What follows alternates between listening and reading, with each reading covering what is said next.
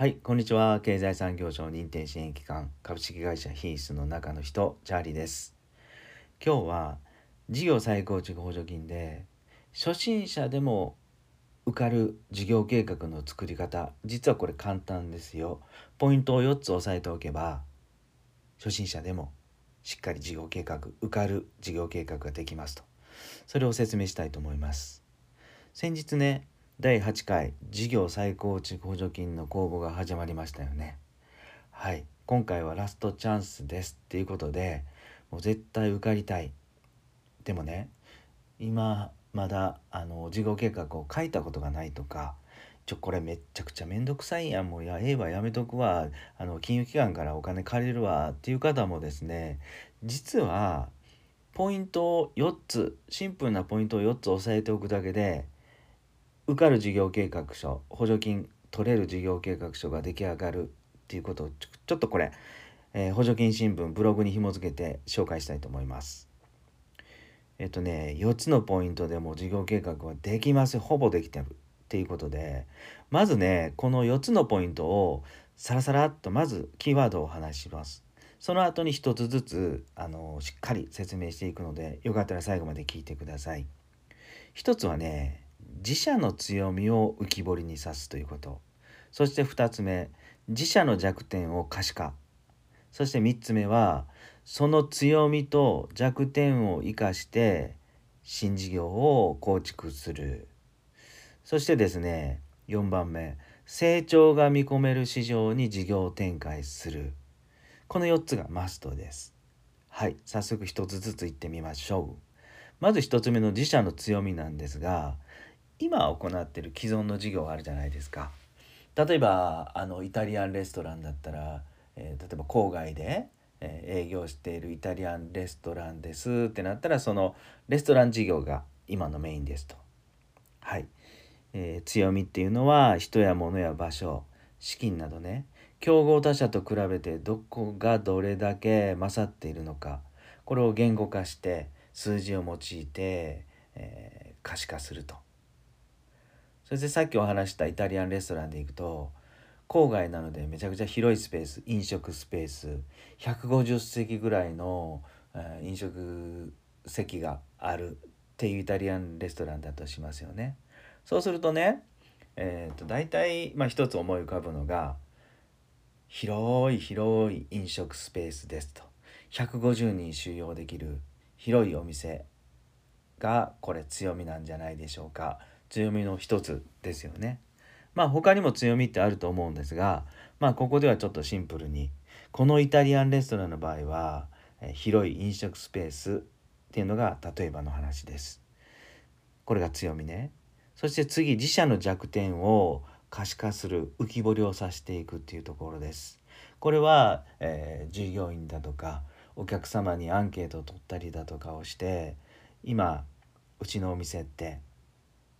どんなウィークポイントがあるのかなっていうのを浮き上がらせていくステージです。例えばさっきお話したイタリアンレストランの場合はね郊外のお店なので駅やバス停から結構遠いんですよね。なので車で来るお客様ばかり。というわけで現状はワインとかビールなどのアルコール類の売り上げがもう極端に少ないと。食事だけなのでやっぱり原価率も高いイタリアンなので利益率が低迷している。ここがあの例えばのイタリアンレストランの弱点ですと。こうやって一つ一つ目強みと、えー弱みを可視化できましたよねと。そうすると次の3つ目はですねじゃあこの強みを現状の強みを生かして弱点を克服できる事業を作らないといけませんよっていうことなんですが考えていきましょうか。うん、郊外のイタリアン店を例にするとまず強みってさっき話したように席数150の広い飲食スペースですよね。それをもうつ今持っていると。ただ弱みとしたら駅やバス停から遠いです。利益率が低いです。ここが弱み。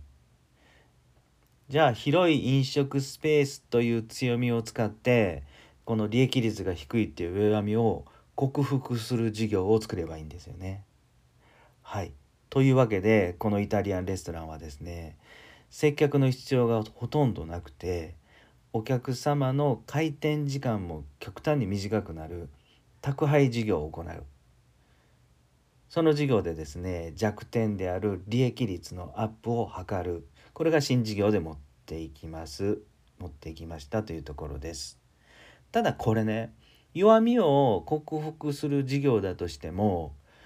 あのこれから縮小していくマーケットにぶち込んでもやっぱり仕方がないんですよ。売り上げって上がらないんですよね。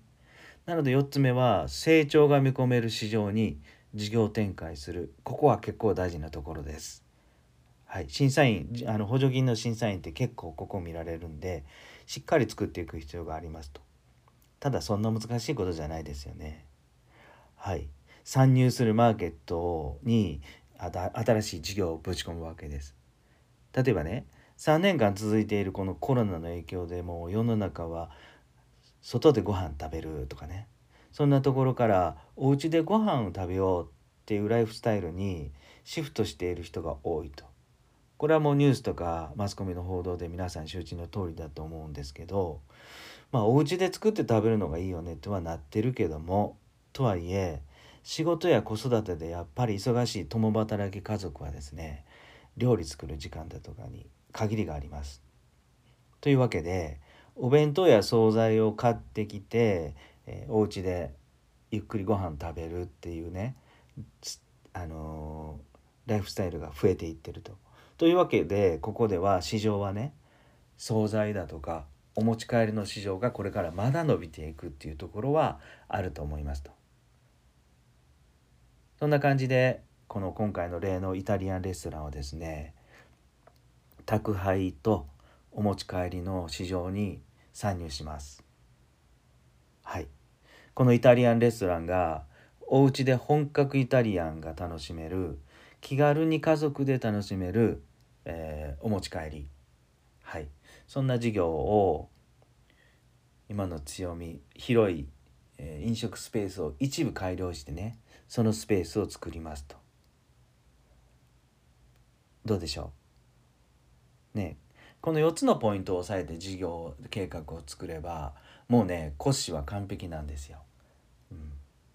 最後に5番目がまとめです。いや実はね事業計画って難しいことなんて全くないですよっていうお話を最後まとめてお話しするとですねどうですかね？強みを生かして